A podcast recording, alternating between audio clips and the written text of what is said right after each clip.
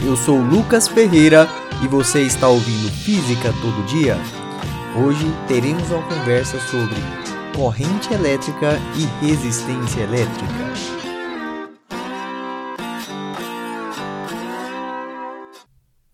No início do nosso curso, idealizamos as cargas elétricas como entidades que podiam ser representadas por pequenas esferas e, no caso ideal, como um ponto matemático.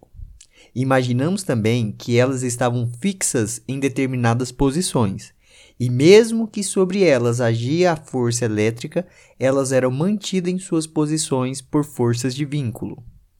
Agora, iniciamos uma nova etapa do nosso estudo. Vamos considerar que as cargas se movem dentro do condutor e que o movimento ordenado dessas cargas gera o que chamamos de corrente elétrica. Para iniciar nosso estudo, vamos tentar entender como é a estrutura de um material condutor, como uma barra de cobre. A olho nu, não conseguimos observar a estrutura atômica do, material. Porém, com auxílio de modernos microscópios e diversas experiências, somos capazes de criar modelos para a estrutura atômica de um material. Para que possamos nos entender, definamos um material condutor como sendo composto por átomos neutros, que contém um núcleo orbitado por vários elétrons. A quantidade de elétrons é grande o suficiente para que alguns possam ser considerados como livres, ou seja, a influência do núcleo positivo é pequena sobre esses elétrons. Conhecer o movimento dos elétrons livres dentro do material é uma tarefa árdua. Primeiro, porque não conseguimos seguir a trajetória, e outra, que a mecânica quântica assegura que, através do princípio da incerteza, que ao conhecer a velocidade do elétron com certeza, não temos certeza de sua posição, e vice-versa. Assim, imaginamos que o movimento acontece de forma aleatória, sendo impossível prever o movimento dos elétrons. Estima-se que a velocidade de movimento é da ordem de 10 a 6 metros por segundo. Esse movimento de fato não é ordenado.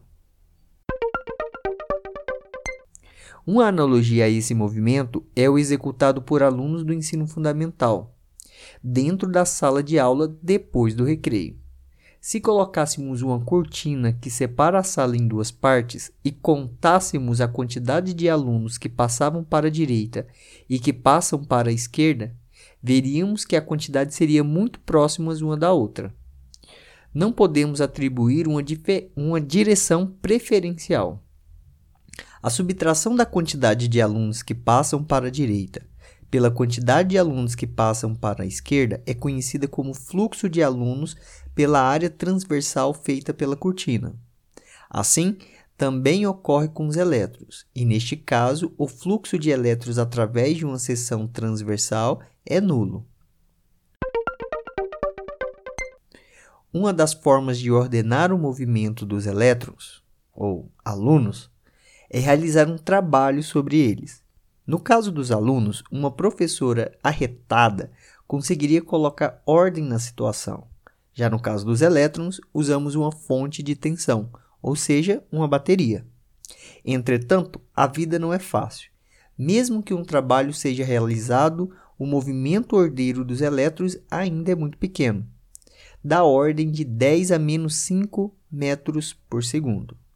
Uma estimativa de tempo necessário para que um elétron saísse de uma usina hidrelétrica a 500 km de distância da sua casa é de aproximadamente 1.600 anos.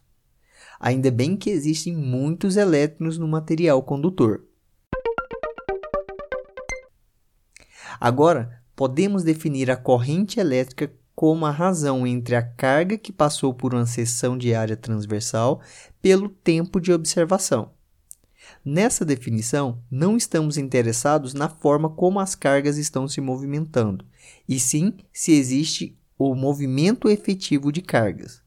Podemos definir também através da integral de fluxo da densidade de corrente. Neste caso, a densidade de corrente está relacionada à velocidade dos elétrons e define a direção com que os elétrons atravessam a superfície. O movimento dos elétrons dentro de um material condutor não é livre e, por essa razão, parte da energia fornecida ao sistema é perdida em forma de calor. Chamamos de resistência a dificuldade dos elétrons de se movimentarem dentro de um material. Essa quantidade é definida pela razão entre a diferença de potencial aplicada pela corrente gerada entre os terminais do material. Sua unidade é volts por ampere ou ohm, para simplificar a notação. Os materiais que resistem à passagem de corrente são chamados de resistores, nome bem sugestivo. A relação entre o campo elétrico aplicado e a densidade de corrente é chamada de resistividade e é representada pela letra grega ρ. Sua unidade é ohm vezes metro. Perceba que o nome dessas duas quantidades definidas anteriormente são bem parecidas, mas são grandezas diferentes.